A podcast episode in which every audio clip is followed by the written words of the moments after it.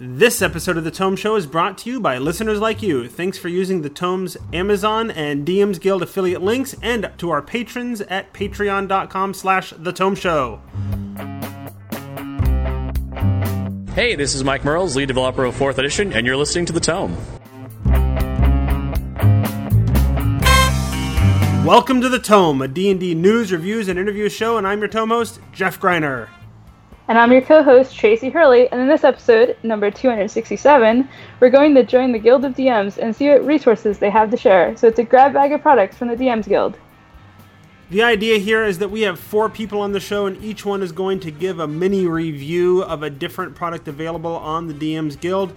We've tried to aim for products that would be of interest, but also provide a view of the sort of variety you can expect to find on the site uh, all these months after it's been launched. So, to help us with that, we've brought in Jonathan Green. Welcome back to the show, sir.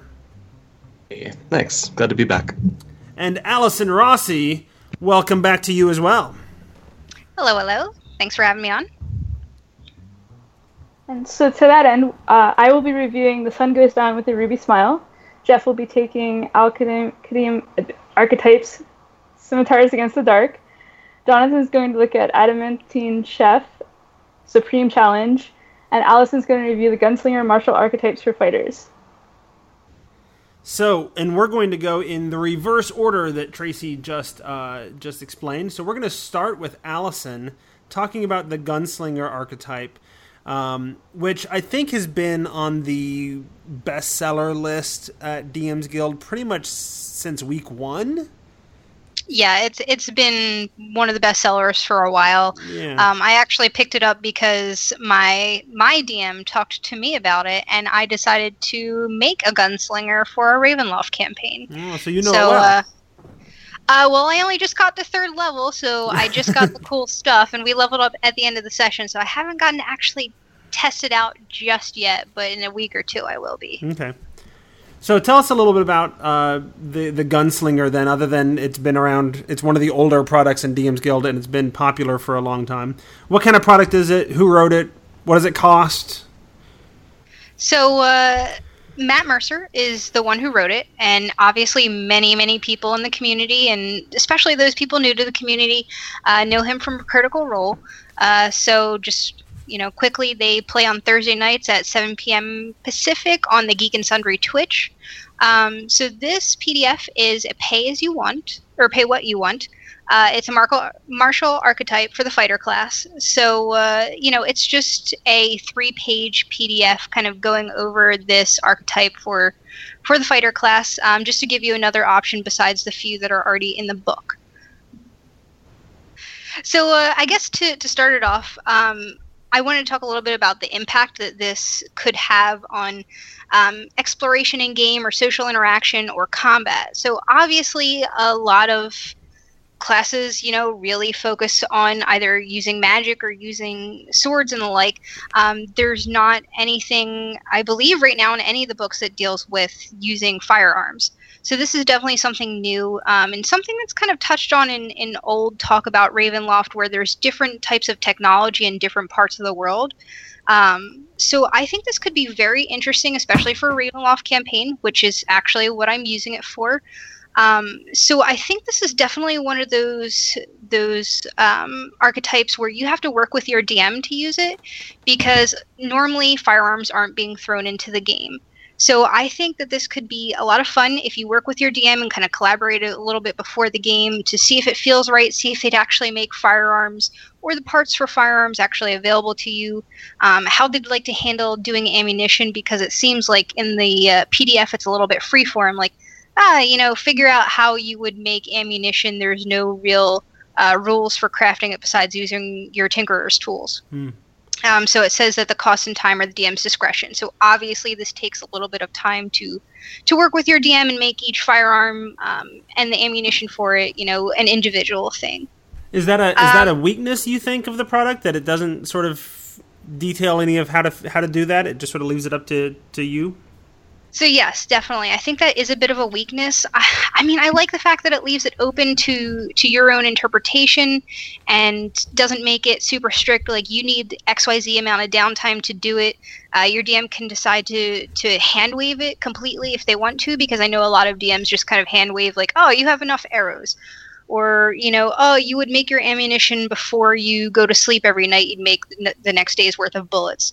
Um, but i do think that's a weak point that there's not really a guideline. It just kind of says you know it's up to your dm well you know dms already have tons of things they have to manage but now on top of that you know they have a player wanting to be a gunslinger and now they have to figure out how they want to handle ammunition that's fair uh, to this class and to other players. Mm. So some people might see that as a weak point. Others that like to create things might love the fact that it's left open to them. I would personally like to see some guidelines uh, added in there, but again, it's a pay-as-you-want PDF or something that's optional. Mm-hmm. Um, so I guess take it as you'd like to. So one question that I have for, I guess, for the flavor of this is this more of a I guess you know Wild West, you know, gunslinger with his six shooter, or is it more of a um, like Three Musketeers, where yes, occasionally you might use a pistol or a musket, but then you'll fall back on, you know, traditional fightery type things like you know a, a rapier or some kind of sword. So that's something that I can't quite figure out myself. Like I feel like there's an option for it to be either. Um, so they do give uh, several firearm options in the actual PDF on the last page. Uh, so some of the examples they have are a pistol, a musket, a pepper box, a scatter gun, bad news, and the hand mortar. So uh, the first few are they have a cost associated with them, but bad news and hand mortar say that they're crafted. So this is again something that you'd have to work with your DM to figure out how you'd craft this because they're they're pretty uh, they're pretty deadly. The bad news does 2d12 piercing damage, and the hand mortar does 2d8 fire damage. Uh, so it's a, a, little bit hefty there. Um, so so they do give you options, but I feel like you know depending on how your DM decides to do ammunition, you might definitely find yourself falling back on going back to your rapier or your sword or your bow, whatever whatever might work. Um, there's also um, an issue where if you misfire, so um, misfiring is basically uh, when you make an attack roll. Uh, if it's equal to or lower than your misfire score, your weapon will misfire. So your misfire score um, is is something that's associated with the firearms in the PDF. So, for example, the pistol has a misfire of one. So if you roll a one, then your weapon will misfire. Uh, once it has misfired, you can't use the weapon again until you spend an action to try and repair it.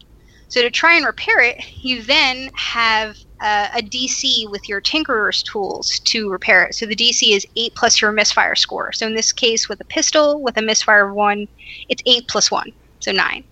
So it can get a little bit complex with, uh, you know, shooting things and, and going into combat, but that's obviously something that you know players should be responsible for keeping track of. So this will actually be handy for me when I actually play this class. Mm-hmm.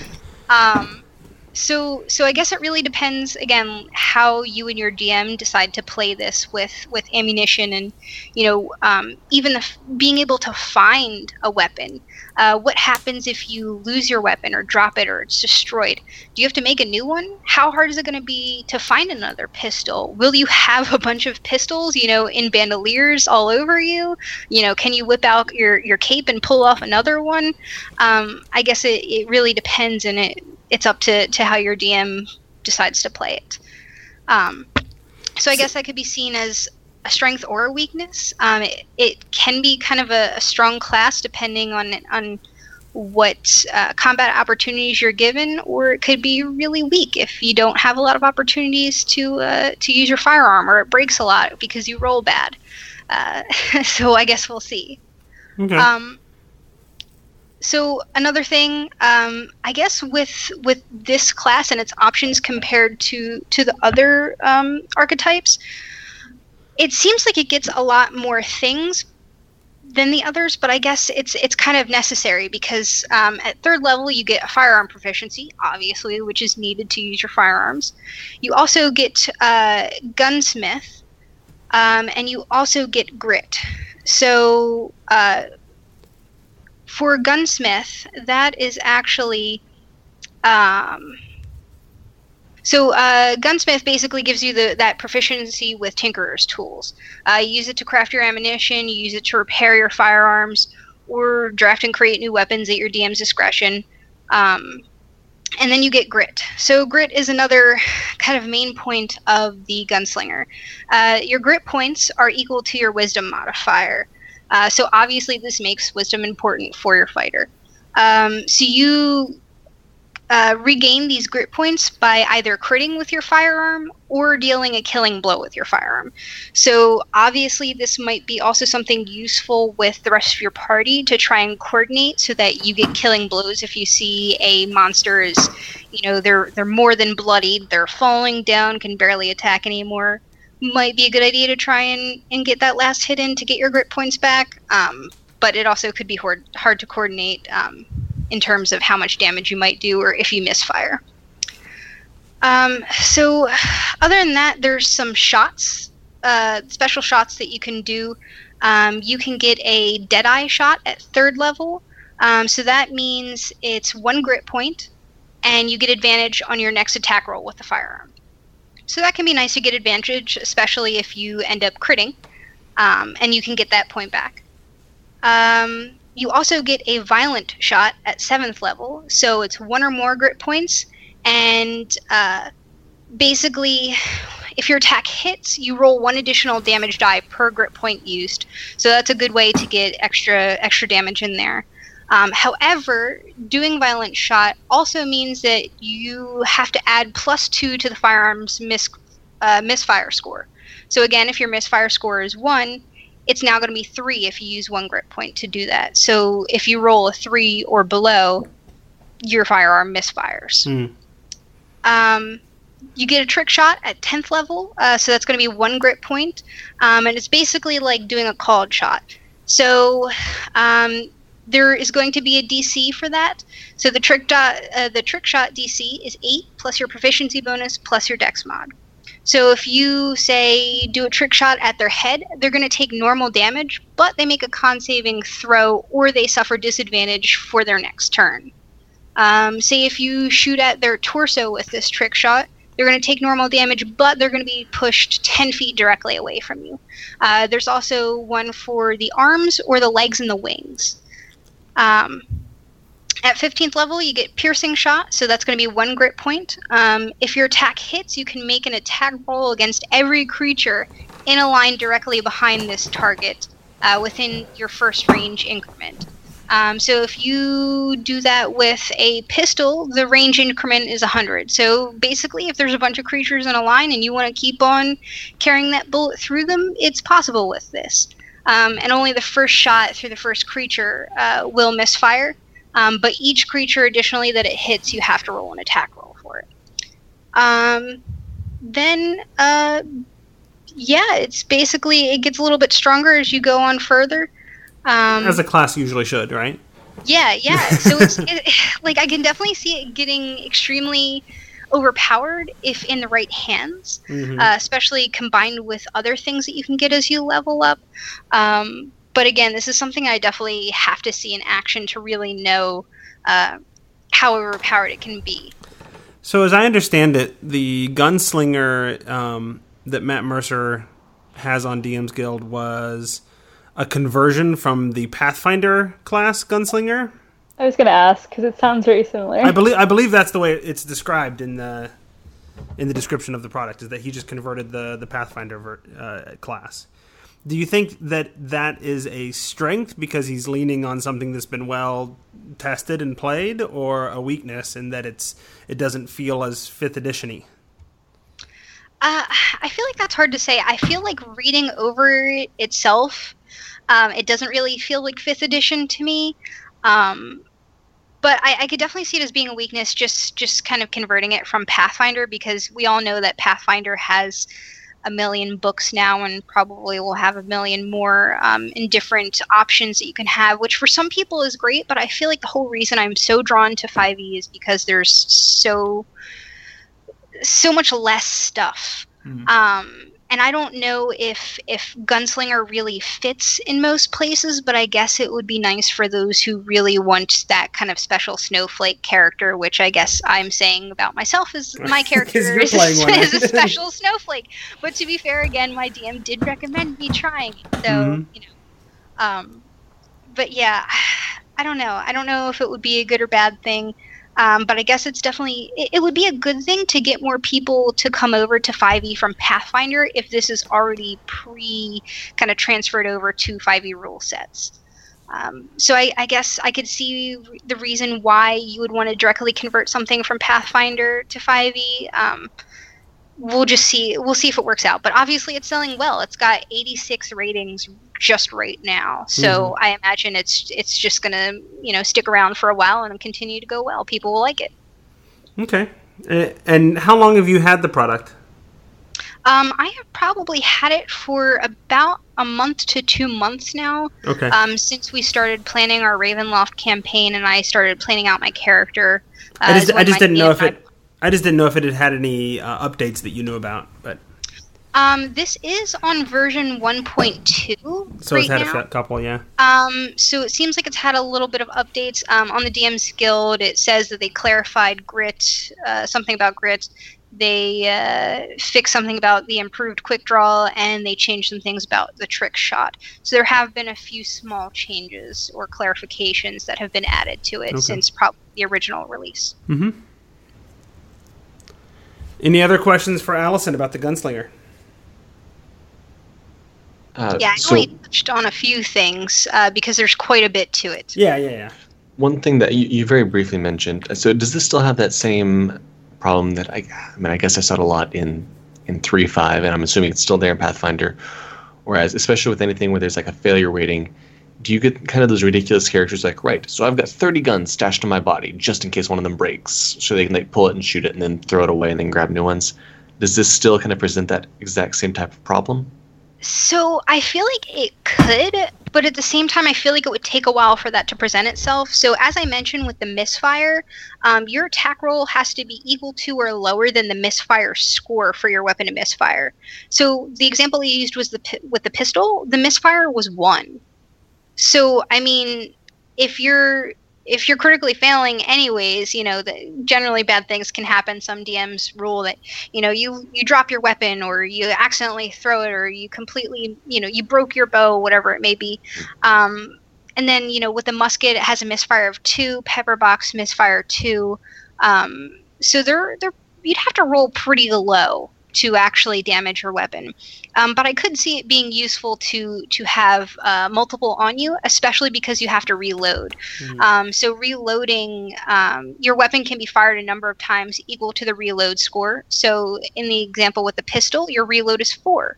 So you can fire it four times be- have to, before you have to reload, and you have to spend an action uh, or your attack to refi- or to reload. So you know that that's not too bad. I guess uh, you need a free hand to reload it, so you're not going to be, you know, holding holding a shield in your hand while trying to reload, or you're not going to be holding your torch while trying to reload. Um, so I can see the benefits of having a bunch of them strapped saying, around. but if you're carrying six pistols, then misfires and reloading is never an issue for you. yeah, yeah, exactly. that- so if your no, DM that- lets you do that, fantastic. You're Mm-hmm. just going to be shooting everything down. So it really is kind of up to the DM to try to try to make sure those inherent balancing factors in the class stay relevant and aren't just uh, kind of an annoyance that you bypass by. Yeah, I Yeah, suppose it that's- de- That's- de- depends on, on the setting the DM sets, right? If they're in a setting where, where firearms are commonplace, then then you just have to recognize that that's going to change the the some of the balancing features of the class. Exactly, exactly. Like if you're just running around Faerun, chances are, you know, you're not going to find uh, firearms Right. all over the place. It's just not going to happen. Uh, not even in Ravenloft. You know, I talked to my DM when he suggested it, and he said, um, you know, I'll have to figure out the whole, you know, where are you going to get firearms thing. And I was like, well, you're going to make them available, right? Like, I will have the option to find them. And he said, you know, yeah, but it's just a matter of where and when you find them. So okay, so I have to to wait to actually find them, and then Mhm. perhaps later, you know, once I have them, uh, you know, I can use my tinkering tools to try and make my own one, perhaps. Right. Okay. So we'll see. Any other Uh, and questions? they're pretty Oh, expensive too. I guess I could add. Um, they're firearms the are? pistol is yeah, the pistol is 250 gold. Hmm. Um, musket's 500, pepper box 450, scattergun is 500. So they're they're they're quite pricey uh, compared to your usual weaponry.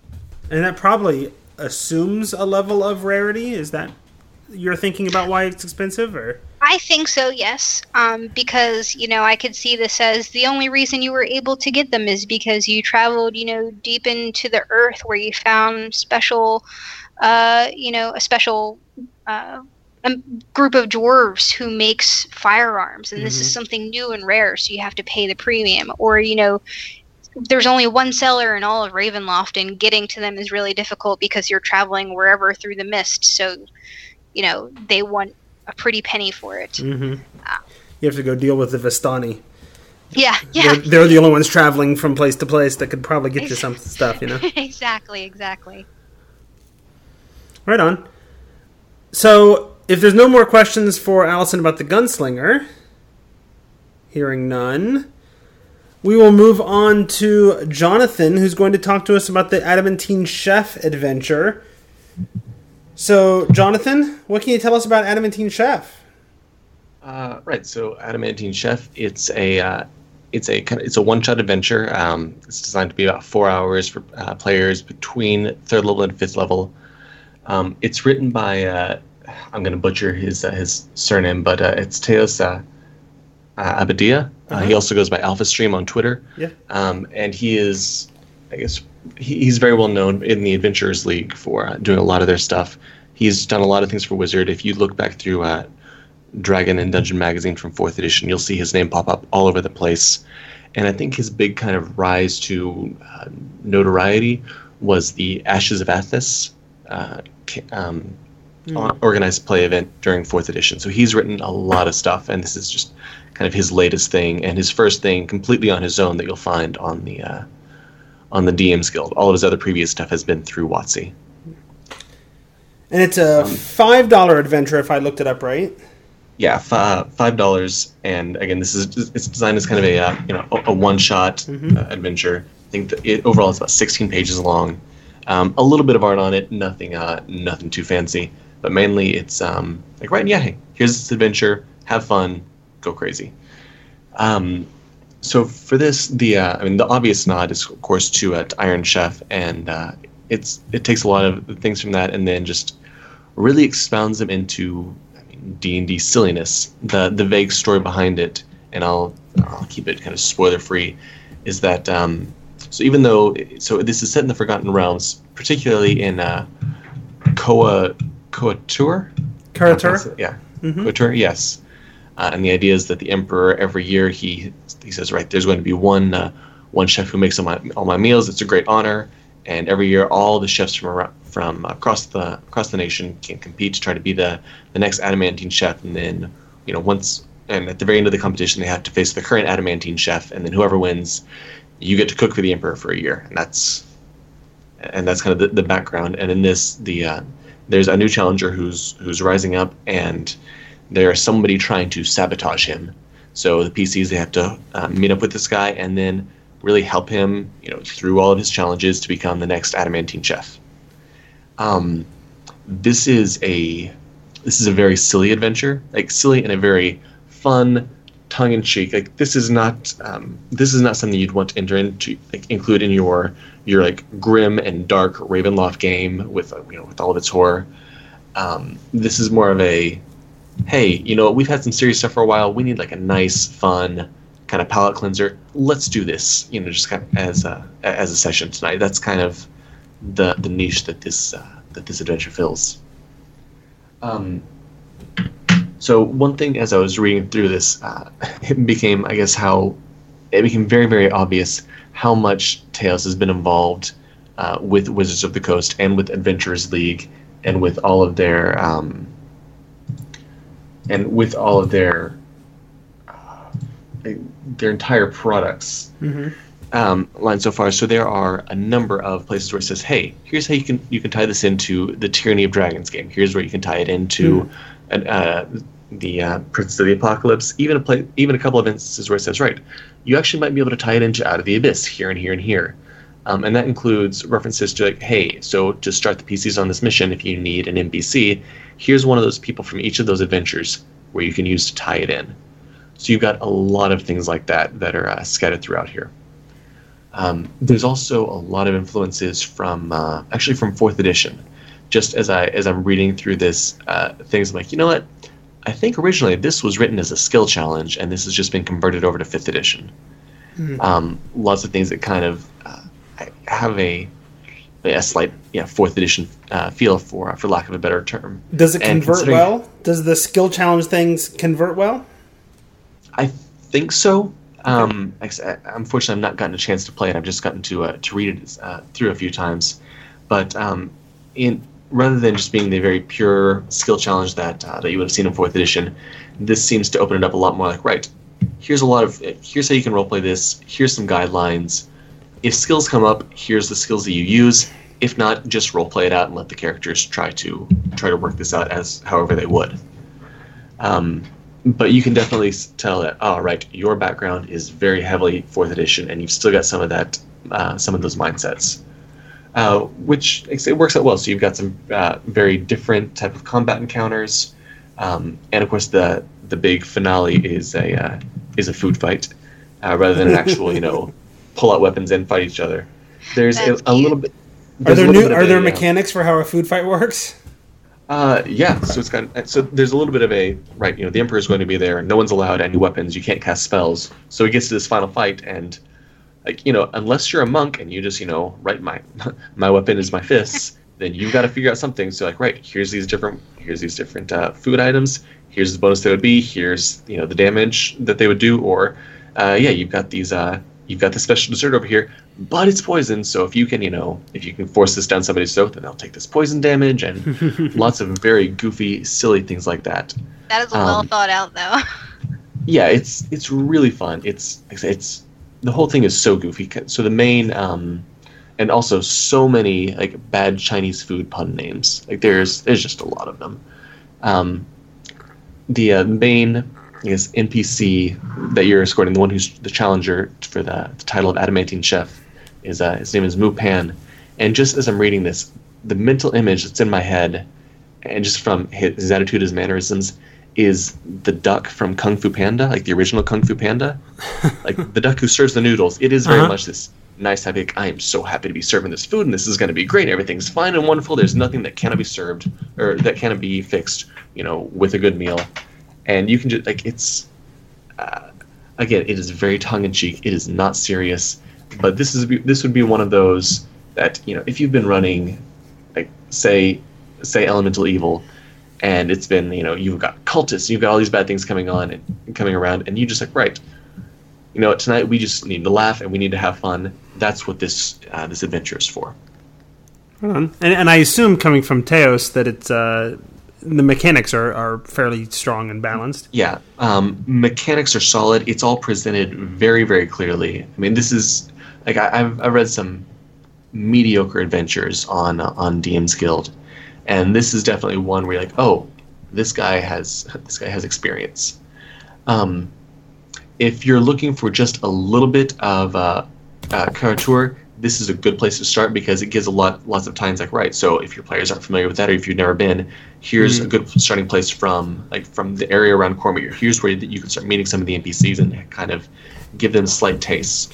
So if you're if you think you know what? I want to bring in a little bit of uh, and bring in some of this i guess i would want to say more obscure area of the forgotten realms for people who are you know just used to playing on the sword coast or just used to playing in uh, Cormyr uh, this is a really nice way to do it. Yeah, Kara-Tur is actually interesting. It's one of the areas of the world that is not actually considered to be within the Forgotten Realms campaign setting. It's on the same planet, but it's its own separate setting. Uh, so that was the the base setting in the I think it was the third edition uh, Oriental Adventures, and and it had been around yeah. prior to that as well. Um, and and technically, it's on the same continent, you know, in the same way that Asia and Europe are kind of a, a supercontinent um, um, Faerun, which is where the Forgotten Realms is housed, um, is on the same continent as Kara-Tur, and so I don't think there's been any official mention or detailing of Kara-Tur yet. Um, yeah, I mean, it's this whole the whole adventure is very much a let's just play up some. I mean, I guess some of those ridiculous. Uh, I mean, Asian stereotypes. Not not stereotypes. That's the wrong word. Uh, tropes. Um, and again, like things like Kung Fu Panda are very very strong in this, um, and just lots of silly things. So um, you know, while while one of the meal is being prepared, somebody sabotaged the entertainment that was going to be there for the emperor. So, you know, as the PCs, can you figure out a way to do some calligraphy? All right, there's going to be a haiku contest. Figure find someone who's going to go and write a haiku, and they've got to come back and perform it. So lots of little things like that that with the right group could be an absolute blast. Yeah, sounds Um, like fun. A lot of this reminds me of uh, Cutthroat Kitchen with Alton Brown. Is there a character that is like Alton Brown in this? There Like a host? probably is. Um, yeah, like a host, like the guy who kind of, uh, I guess, oh, conducts uh, the craziness or helps uh, sabotage uh, the different groups or whatever it may be. Anything like that, or or like how he was an Iron Chef. Anything like that. Um, a little bit. Uh, not there's not quite a direct translation over it, and I'm not I'm not as familiar with Cutthroat Kitchen, but Okay. there definitely is an aspect of uh, you know a, a minor mystery that you have to solve. Like, okay, who's really who's sabotaging? Who's going wrong? You know, what's going wrong? Oh no, there's some miss- missing ingredients. Now you got to go out and you got to find the the important ingredients and then try to make a meal out of that. So there are some aspects of that, but um, but not directly Cutthroat Kitchen. But you can definitely see, like I said, nods and influences to to these kinds of things. So uh, another thing I was thinking of when you were talking about it is actually this wouldn't be too bad right now uh, to tie in with the uh, the new tool feats from Unearthed Arcana. How they have the uh, the gourmand uh, feat, so it's uh, being a, a master of special recipes and preparing exotic dishes. Um, you know, you can expect inspect drinks or or uh, food for poison. Um, and you can create feasts to help your allies recover from battle and stuff. So that would actually be something cool uh, that you could even tie in to try that out in your Oh, games. yeah. Good Yeah, opportunity especially if you came into this on. stuff. Yeah, if you came into this at, at third level, and you know once you hit the fourth level, and you can take that feat. If you, um, especially if you like enjoy really incorporating large parts of the story into things like you know how your characters get level up, learn level up abilities, or how they earn feats, this would be an amazing way to segue it. And like, hey, yes, actually, you did learn how to make these fantastic meals, and you learned it from the adamantine chef of Kara-Tur. And that's how you know how to make these ridiculous meals that heal everybody and give them advantage on their constitution. And that's, yeah, that would tie in phenomenally well. Right on. Any other questions about Adamantine Chef? It sounds interesting to me. It's it's also the I think the most expensive of theoretically of the products that we're discussing, given that two of them are pay what you want. Um, but it sounds like a fun But- adventure. Yeah, I think I'm actually going to uh, buy it right now because that sounds hilariously fun. Like I it, it feels a fills a very specific uh, niche, but um, but if you're looking for that, yeah, it's a lot of fun. Well, and again, and, like and said, five bucks is not an unreasonable price for an adventure, right? No, yeah, it's, it's not. comparable in price to the other Adventurers League uh, ad- adventures that you can buy. Great. Yeah, so I, I And- definitely say it's worth the money. And Teos seems to, if people have questions or anything on in the DM's Guild uh, comments area, he, he responds to them and everything too, and he takes feedback.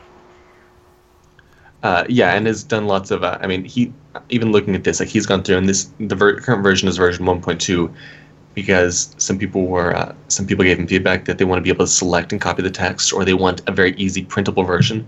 So now you you download it and you can get. Um, yeah, and you can go through. You can highlight. You can select stuff. You can go a, uh low ink print version, and uh, Teos also on Twitter. If you ask him a question about this, uh, I think it's at Alphastream Mhm. he's uh, he's very quick to respond. He's a again really solid member of the community that um, I'm very happy to support. In the interest of full disclosure, he also hired me to write an adventure for Athas of Athas once. So so several years I'm a ago, little you- bit I'm a little bit biased towards him. He's like I said, I, I've done some work for him before, but he really is a fantastic member of the community. Well, I've never, and, uh, I've never had, any. I've never done any work for him before, and I will back up and verify your statement.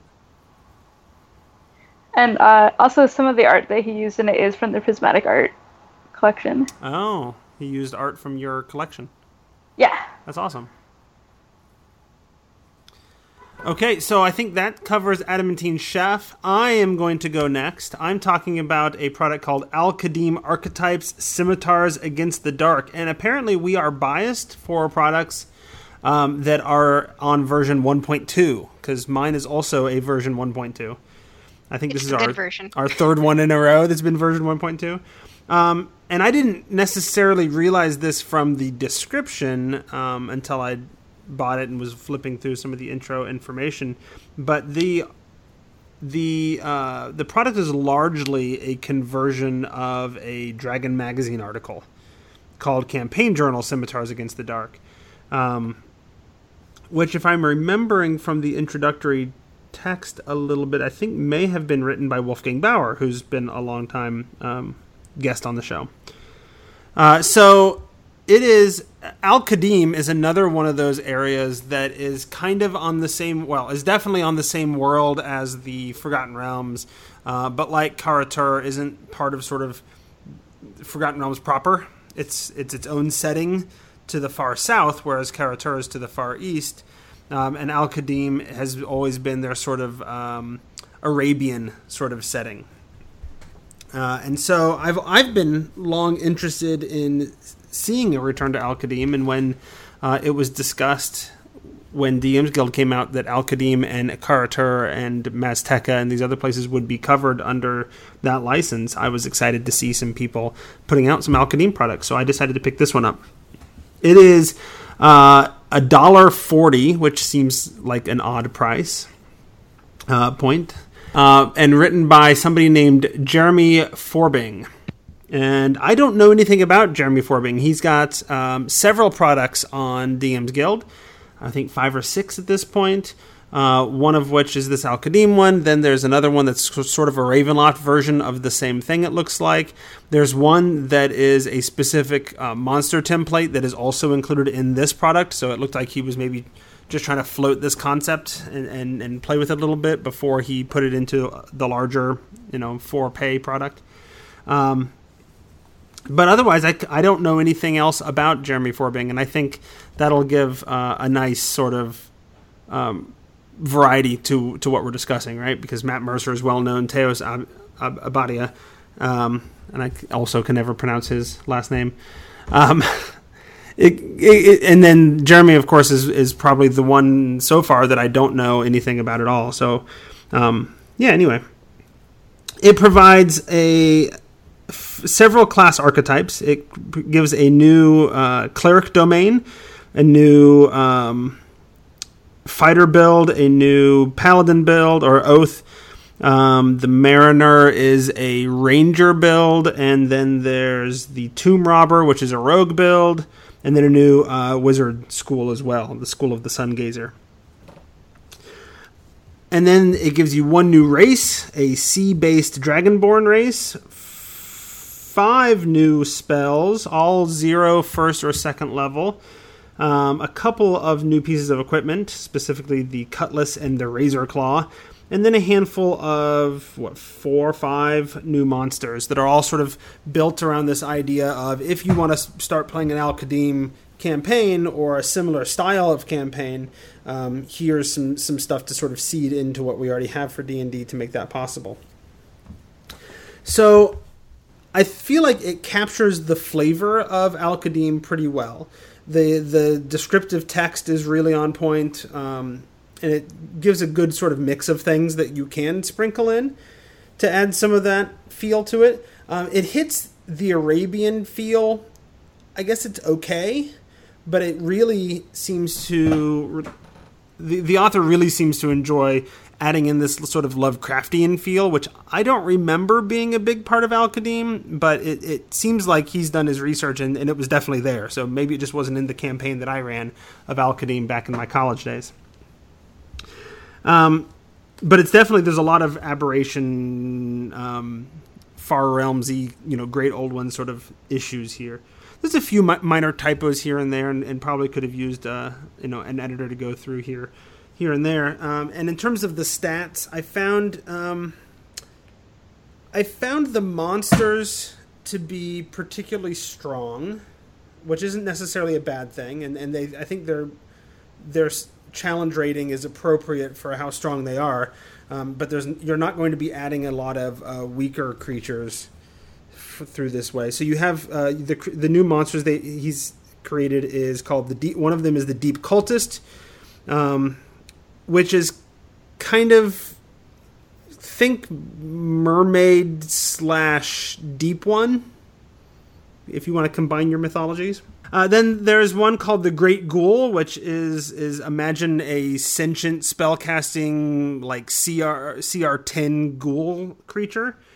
Um, then there's the template, the pseudo natural creature, which is sort of take a normal creature and make it weird and aberrant and far realmsian. Uh, the Rom, which is an undead musical giant and then the Zakharan Kraken, because I guess he didn't think that the Kraken in the monster manual was um, deadly enough. So there's the CR4 crack, uh, 24 Kraken that you know just grabs ships and pulls them down to the bottom of the ocean and eats them all. Go um, big or you go home there with that. Yeah, absolutely. Yeah.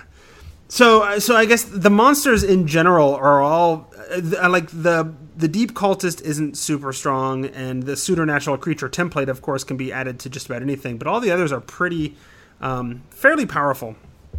Um, and so I guess you'd have to know that going into it. And some of them I also find fairly complex. I think it was the Zakharan Kraken um, that the actual stat block goes on for multiple pages, uh, which is not what? the way things normally what? work for fifth edition, right?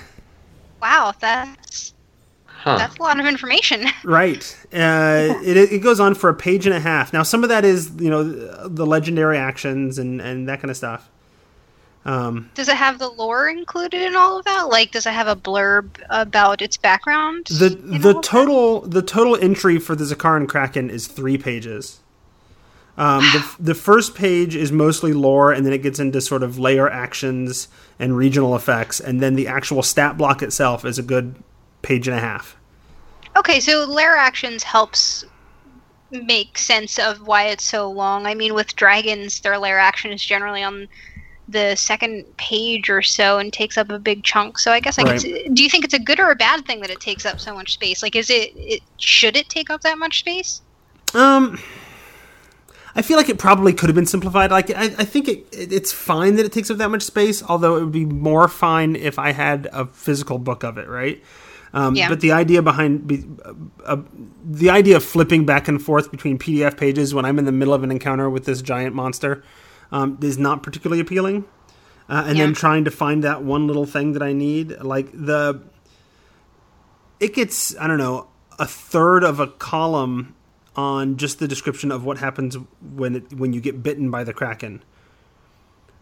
Wow. Which seems like it could be simplified, but largely because it has this whole swallow mechanic, right? That you get eaten, and then here's what happens when you've been swallowed, and, and all this other stuff, right?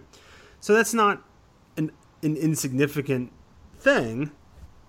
Like, I don't know what I would remove, but it does certainly seem um, seem to be a lot to cover there.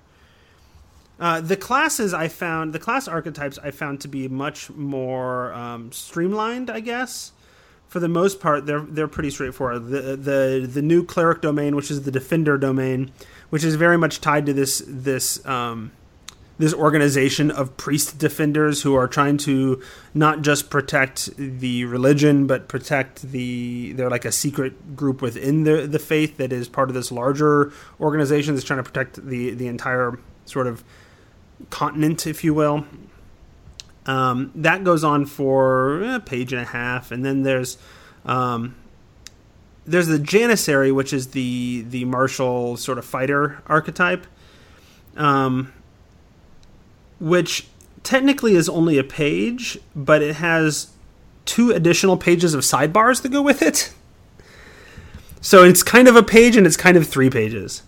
Uh, he does this thing on on several of the classes where there are sidebars with like additional abilities for this, but get your DM's approval first, sort of things, which is always interesting. It's like, well, then how did you balance the design?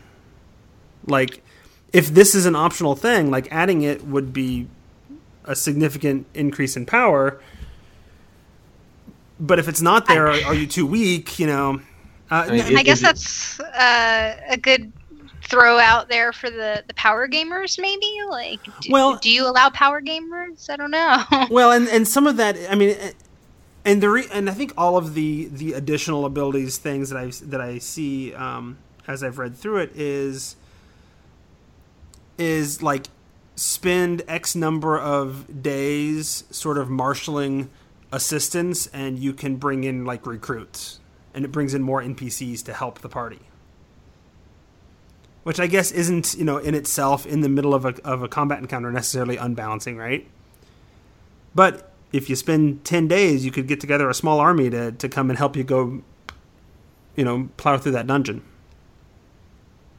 yeah that that that reminds me of i think it was the leadership feat in in 3.5 Mhm. um, where you could just get a, a small yeah a small army of Just got people just following yeah. around yeah Yeah, and that's kind of what it what it does, and it's it's converting from from second edition where you could also do some of those sorts of things. Um, followers have have a long, old tradition um, with D and D, so I guess I don't have a particular issue with it. I just don't know that. It, I'm not sure how you how you balance a class when you have fairly significant things like that that are optional. You know. And, and I thought there were also some some complexity balance questions, like nothing that was like completely game breaking, but there were several times when I l- was looking through these class options and I'm looking at particularly these like keystone sort of these are the the initial when you first take this archetype power that sort of defines how this power works. Um, that I always th- I, I always thought I oftentimes thought is this just a little too much? Like the the cleric domain um, gets a power called Anointed Defender, where every single time you hit an enemy with your weapon, they have to make a Wisdom save or their speed is halved with just a basic attack. Oh, that would get that's Every a lot single of time. rolling. Right, every Wow. single That's a lot time. of dice rolling. right? Uh, and the the janissary, what is it? Um, you choose this at third level. Um, if you successfully hit and damage an opponent with a weapon attack on your turn, you can then use the help action as a bonus action to assist an ally in striking the same opponent. So every single time I hit somebody, one of my friends also gets t- gets a bonus for hitting that same that same opponent. Uh, and I guess none of the powers necessarily seem completely overpowered, but I, I would think some sort of limitation, like a number per day or a number per encounter or something that it could be done, would probably be more balanced. What you were just saying with the uh, with the cleric archetype, I'm I'm going back. To, I'm mentally thinking about that Unearthed Arcana article about feats, and there was one like you know, every time you hit somebody with a, uh, it was an example of a bad feat, and it's like yeah, every time you hit someone with it, they have to make a strength saving throw, and Mike Mearls came right out and said, don't don't add something that's going to require that much extra dice rolling because even though it's flavorful, that's it just is going to do nothing be nothing but a time suck. Yeah. Well, and there's a and and yeah, there, I find a lot of of not and they're not all necessarily time time issues or lots of dice on on a lot of these, but sometimes they are right. Like every single time you you roll an attack, making a save is going to add a lot of time to your encounter to your combats, right? And that's one of the the beauties of fifth edition is that combats move so smoothly and quickly. So as you add complexity into your game, just be aware of what complexity you're adding and, and how that's going to affect that that flow. I guess is that kind of the the gist of what Mike Mearls was saying in that article. You think? Yeah, pretty much. This arcane tradition, the School of the Sun Gazer, is that the same as I think it's the sh- the Sha'ir? Because isn't that the famous wizardy type from Al Qadim? Is something called the Sha'ir Mage? It is not the Sha'ir, which I was actually kind of disappointed in. Like that's the class I really wanted to see. There was a couple of things that I really liked from Al Qadim in terms of character options. Um, there was that one, and there was a there was a Mystic class that I and those two I really enjoyed back in the second edition days. Uh, the School of the Sun Gazer is really, and again, this goes back to my my point that I think he really nails the Lovecraft, but not as much sometimes, at least in the mechanics, not as much the Arabian feel. Like in the flavor text, he hits the Arabian feel really well. Um, but the School of the Sun Gazer is basically um, somebody who's constantly looking outside of this world and gaining power from these great old ones and what have you. Um, and it is one, and he, he even added a sidebar, like a, almost a half a page sidebar, saying, "Look, this class is really complex. Just heads up, you know, because it, it adds this whole. Um, not only are you casting spells, but you get a certain number of lore dice, and you get more lore dice as you go up in level, and it's this you know arcane, forbidden, scary lore. You know this this for you know the the great old one sort of thing, right? Uh, and then you can use the lore dice to power these eldritch wards, and there are sort of like these extra little things you can do to, to enhance your spells or to you know to enhance your abilities or what have you. But of course, every time you do, there's this um, potential backlash or taint or insanity that you can sort of pick up. And and as I look through it, I'm like, well, this sounds like really complex. A lot of resources to manage between what spells do I have and what's memorized and what's cast versus what um, what eldritch wards do I have and how many lore dice do I still have and all these other things, you know, and what levels of insanity have I reached and all these sorts of things. Um, so this, not only does it seem like there's a lot to, to keep track of, but as I'm looking through it, I'm like, there's enough backlash on using this this arcane, forbidden, dark lore that I'm like, I don't know that I would actually play it. Like it's the one of the class options that I'm like, I, I don't know that there's any mechanical advantage to doing this. I mean, this flavor, like if you want to play a wizard who's slowly going crazy, like this, this will do it, right? I could see Edgy McEdgelord wanting to play this with like a hermit background where they don't, their family's dead and they're slightly going crazy, and I, I could see it fitting that kind of mm. player's needs. Yeah, I just don't know that it's like the complexity is necessarily worth it, right? I would have much rather seen a Sha'ir class or what have you. Um, I, I, feel like if, if he really wanted to hit the Arabian bit of, of Zakhara, adding in some of that elemental and genie stuff a little bit more would have been would have been really cool to see. Um, that said, there's some really cool stuff in here, and um, there's a lot here that I might I might steal and and reskin and whatever and stick into my uh, my post apocalyptic fantasy setting that I'm playing right now. Um, so so there's a lot of cool things there. It's just there's some some just there's nothing big that has me worried about it, but there's all definitely these little things, right? These little balance issues um, that that I just sort of would want to keep an eye on, or maybe as a DM tweak a little bit before I implement it or what have you. But all in all, I was very happy with the dollar forty I spent, uh, and from a relative newcomer, the artwork is, uh, I think is all sort of you know um, uh, fair use or, or uh, provided by the, the SRD or what have you. Uh, and sometimes it matches up really well with, with what he's what he's writing about, and sometimes it doesn't. But that's yeah. Of, I would say uh, a dollar forty for all of that for stuff. All of that, that is yeah. a lot of stuff to get for a dollar forty. That right. is that is a lot. Yeah, so it's definitely it's definitely worth it, and I and I really liked the the flavor and the description, and just sort of getting that taste of this Al Qadim Arabian setting again, sort of back into my into my mind, um, was really cool. And I and I as I was reading through it, I also recognized I'm like, oh, you could take this and completely set it into like a Primeval Thule campaign really easily. Primeval Thule was done by Sasquatch Games, and it's their sort of Conan meets Lovecraft setting uh, and if you just wanted to, you know, and it, even in Conan, it's not unheard of for him to go to Arabian type places, right? So this would fit in really well, sort of, I think, into that campaign setting. I mean, so I guess the biggest question is, after you read this, did you were you like filled with the urge to either run an Al Qadim campaign or play one of these, uh, one of these archetypes? Um, yeah. So I normally, I normally run I don't do a lot of playing, but I do get some in. Uh, there are certainly some archetypes here that I would check out um, if you know, with the caveat to my DM of, but let's keep an eye on some things because I think there's some some possible balance, small balance issues um, to take note of. Um, in fact, I, I think other than that wizard, the the School of the Stargazer, I think I'd be interested in, in playing around with any of the the class options there.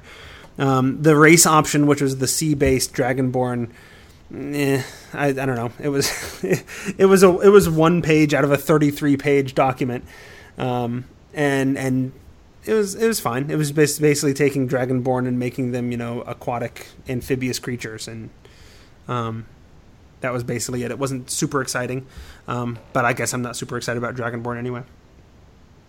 Um, but yeah, so other but in terms of playing or running a game of Al Qadim, I think I would be very interested in running a game of Al Qadim if I could get just a little bit more support for it. Like this plus like one more product like it and you know, I have the the PDF of the old um, the old second edition Al Qadim setting. I think those three things could could then be all the conversion I need. Um, so if I just had mostly because I can't imagine running Al Qadim without having all the the genies and the genie lore and and all the elemental stuff going on and you can get a lot of that out of just the monster manual but there's i feel like there's just a little bit more support i could use um, so i would totally be all about an Al Qadim game if i didn't have to create fill in all the blanks on my own so if this is like volume one of, of two then i'm totally on board does that answer the question Yes. All right. Well, if there are no other questions for me about Al Qadim, I feel like I've rambled for a long time and had very few questions, uh, which is great. Um, Tracy's going to go ahead and talk last. She gets to fill us in on a, an adventure called "The Sun Goes Down with a Ruby Smile." Yeah, so it's uh, pay what you want on DM's Guild. By and the author is Remley Farr, who also did the cartography, and there's an artist, Sean Daly. And one of the reasons why I wanted to try to review this one is because the adventure does have art that was custom made for the adventure itself, which was seemed a lot different than a lot of the other stuff I saw in the marketplace. Mm-hmm. Uh, so it builds itself as a mystery adventure that focuses more on the role-playing aspects than maybe kicking down doors uh, with your swords drawn. Uh, and I, and I think it does uh, do that pretty well. Uh, it's kind of so it's for three to five players at level one, and it's kind of expected that your DM will just kind of throw this at you.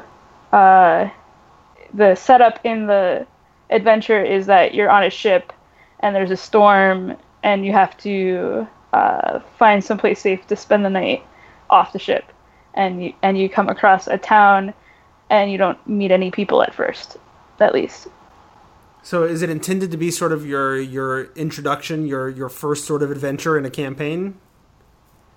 I think that's one way to do it and i think it, it might even be uh, almost like for people pretty new uh, or who are highly interested in role playing Okay. um, I don't want to give away too much about the mystery because it's a mystery one. Uh, but I, I guess like one uh, a couple of things that I found interesting is that it definitely is, I think to some degree, more of an adult adventure. Not in that I think it has to be, but if you are playing with kids, things you should know about are that alcohol, tobacco, and drugs all come up in it. Hmm. Uh, which I know can be an issue for some people. Uh, one of the other interesting things is that the players, the player characters start off with exhaustion. Uh, Ooh, and at first level, Yeah. first level characters are already squishy. What you want to give them exhaustion Yeah. too? How do you how do you feel about that, Tracy? Like have like almost forcing them to be exhausted from the start. Like I don't, I don't know how I feel about that as a DM. yeah, so I think part of it, um, one of the things I haven't really talked about the author much. I haven't looked um, at- into the author beyond just knowing that um, there are ads in the back for uh, a young adult novel series that they've done. So they're an author, and I think they're trying to set up this uh, exhaustion. The way you get through the exhaustion in the adventure is to like start a fire and and make yourself comfortable in town, which would lead to exploration. But the problem with for the one of the problems I potentially see is that first level exhaustion in D and D fifth edition means that you take a disadvantage on uh, skill checks. So you're trying to explore, but unless you've taken the time to get warm and everything, you're it's going to be harder for you to explore. If that makes sense. So I Especially thought, if you're you're new to to 5e. I feel like that that's not really intuitive uh, to do. yeah, no, and that was the, that was the thing. It was like I, I I think I can sense where the author is going with it, but at the same time, I wonder if all those implications were necessarily thought through and how many DMs actually hold to the exhaustion part uh, when you start out. But I think overall, it's relatively easy to get rid of it uh, quickly as long as uh, it felt a little bit like a, a stick to get players to do what you want them to do rather than maybe something that was necessary for the adventure. Yeah, it's set, trying what trying to set some sort of a tone for the kind of story Right. it's going to be, whether you like it or not. Yeah, and uh, and and it definitely it feels to a degree like it's a much more gritty adventure. Uh, in in some ways, like you're dealing with this mystery of people missing. You may find some bodies pretty quickly, stuff like that, and it's kind of a, a dark adventure in that way. Um, Okay. but it seems like pretty well written. All of the reviews on DM's Guild, people said that they were able to run it uh, without any problems uh, from what was written there and everything. And uh, like I said, the, they really spent a lot of time getting the art to ma- like getting custom art for it. Uh, the layout is great. Um, they clear the they clearly spent time to make it look good too, which I thought was pretty interesting, particularly for a pay what you want product. Mm-hmm. And and how you said that one of the things that attracted you to it was that it has original art. How uh, how what did you feel about the art? I, I thought it was pretty cool. It's a uh, it, it's definitely more stylized art, um, but I thought I thought it was pretty good. I think um, one of the ish one of the things that I'm not sure I would actually run it as is has to do more with uh, how to put it. Um, it's it's a very it feels kind of like a masculine adventure a little bit too though. Uh, like some of the stuff that that goes into it has to deal with uh, kind of like feeling of ownership over people. And one of the other things that I found interesting is that the author the author pr- pretty much comes right out and says that this uh, module uh, might be difficult to run for players. It may feel uh, not as cohesive as it could be if there isn't at least one medium female humanoid. So you so That's oddly specific. Okay. yeah, and that was actually part. I was like, I need to find out more about this because it said that. Like, it's a very specific thing. so c- can you explain why without spoiling the mystery? Uh, not without spoiling it, but we could just say that we don't care about spoilers. I mean, I guess I'm willing to say at this point, um, if you if you're listening and you care about spoilers and you don't want to be spoiled on this adventure, then then fast forward a few minutes because I want to hear why why this adventure requires somebody to play a medium-sized female humanoid. Okay, so um, fast forward. Okay, great. Uh, so the thing is, is that basically everyone in town has been killed, and it it was because um, one of the human women uh, eloped with a half orc, and that angered her father. So she he killed her and the half orc husband, who because they they had a kid together, Mhm. and that's how the father found out. And then the other half orc went on a rampage and killed everyone else in town. So except for the kid. So the kid is still alive and will cling to uh, if, if there's only one female PC, that he will cling to that person as his new mother. And if there's more than one, he'll pick one of them that reminds him most of his mom, probably the one with high charisma, charisma based, and make that his mom. Interesting. Interesting. Yeah. so it was kind of like that. That's the part that I don't know if I would run it that way.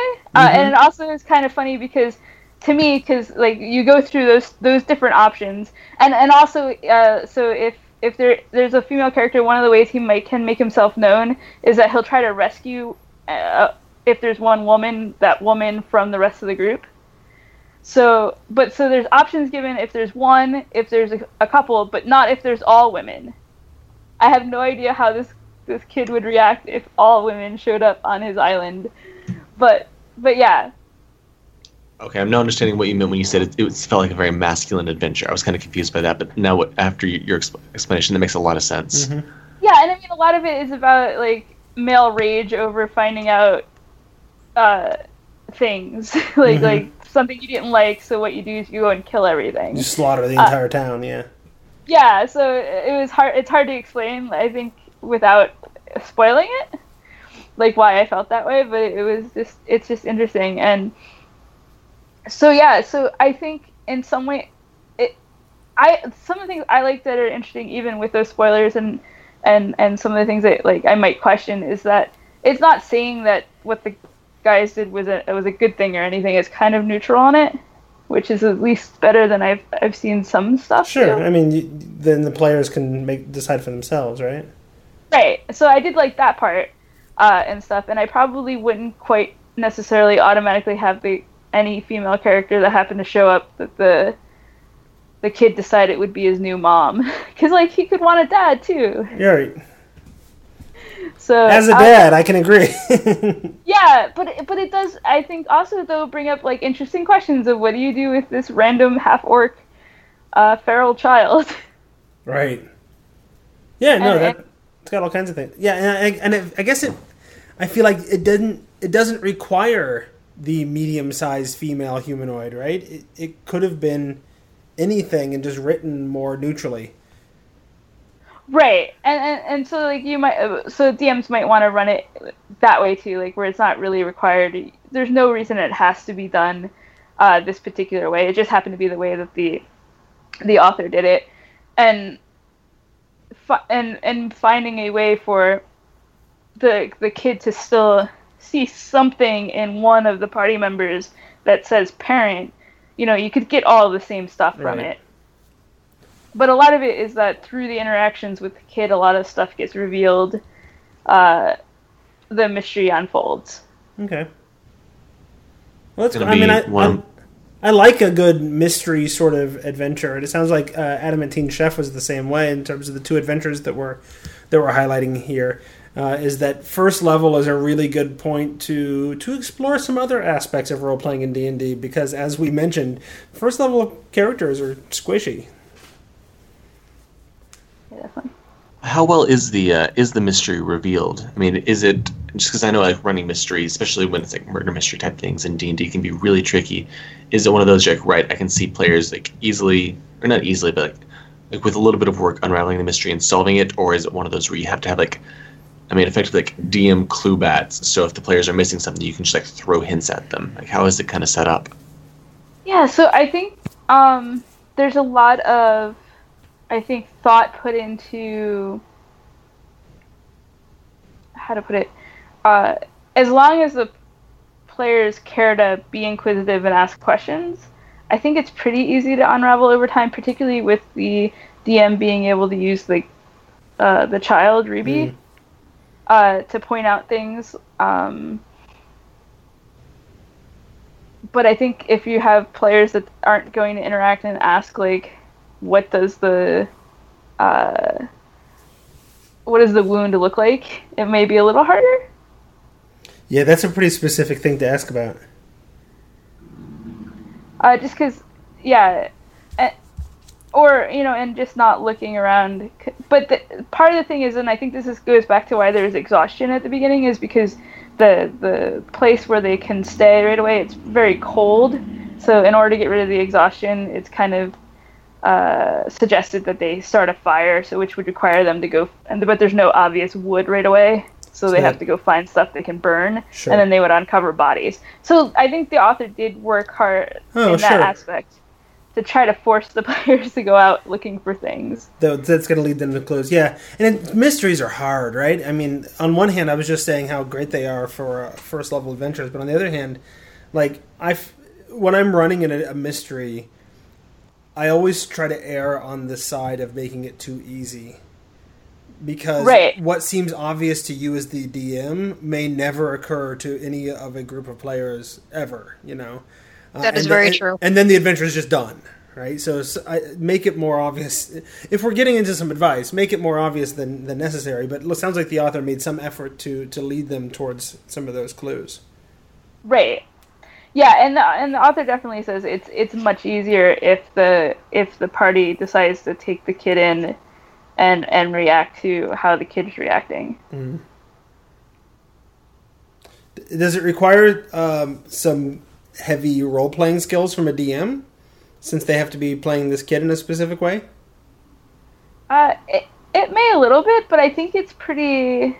th- There's lots of suggestions I found through it to suggest like the um, the kid's mother uh, did a lot of art stuff. So as you see different paintings of hers are in the, it's not that big of a little port thing. It's like there was like maybe ten people total. Uh, uh, uh, if you see her painting, the kid will get excited because it because the kid will recognize uh, her signature, um, sort of thing. So like, there's there's pointing out stuff like that.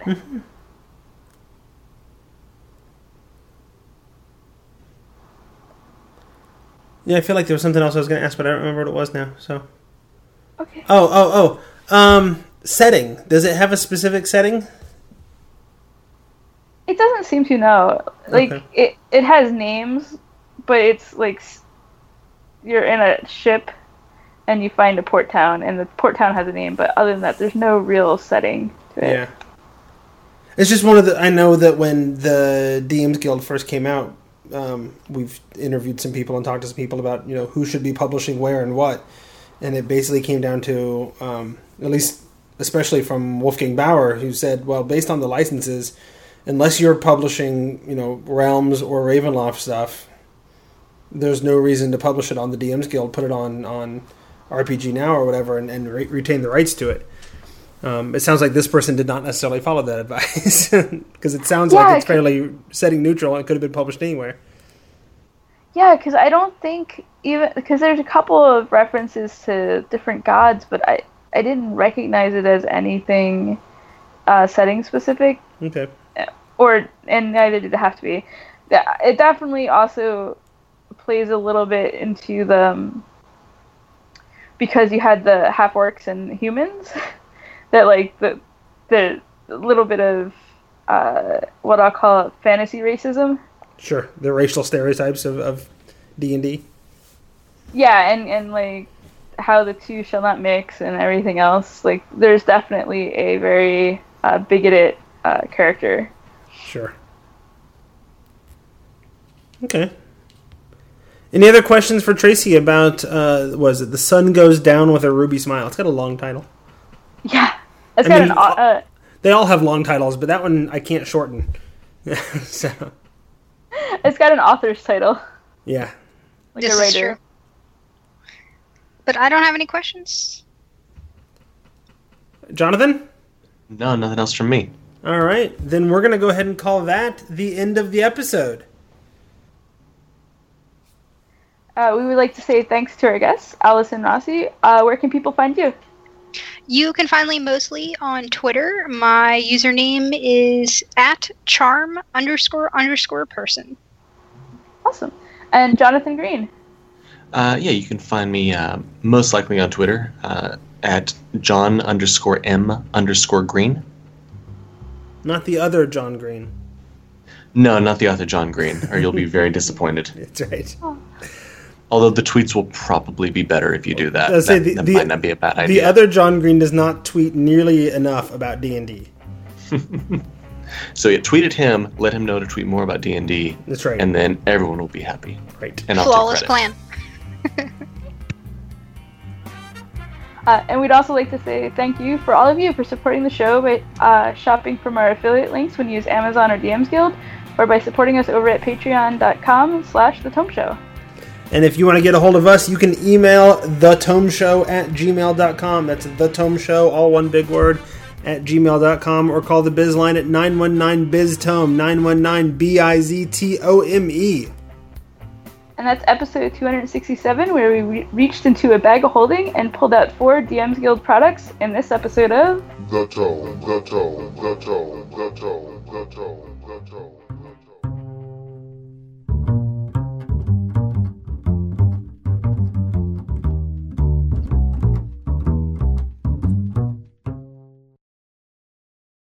I'm on the wall.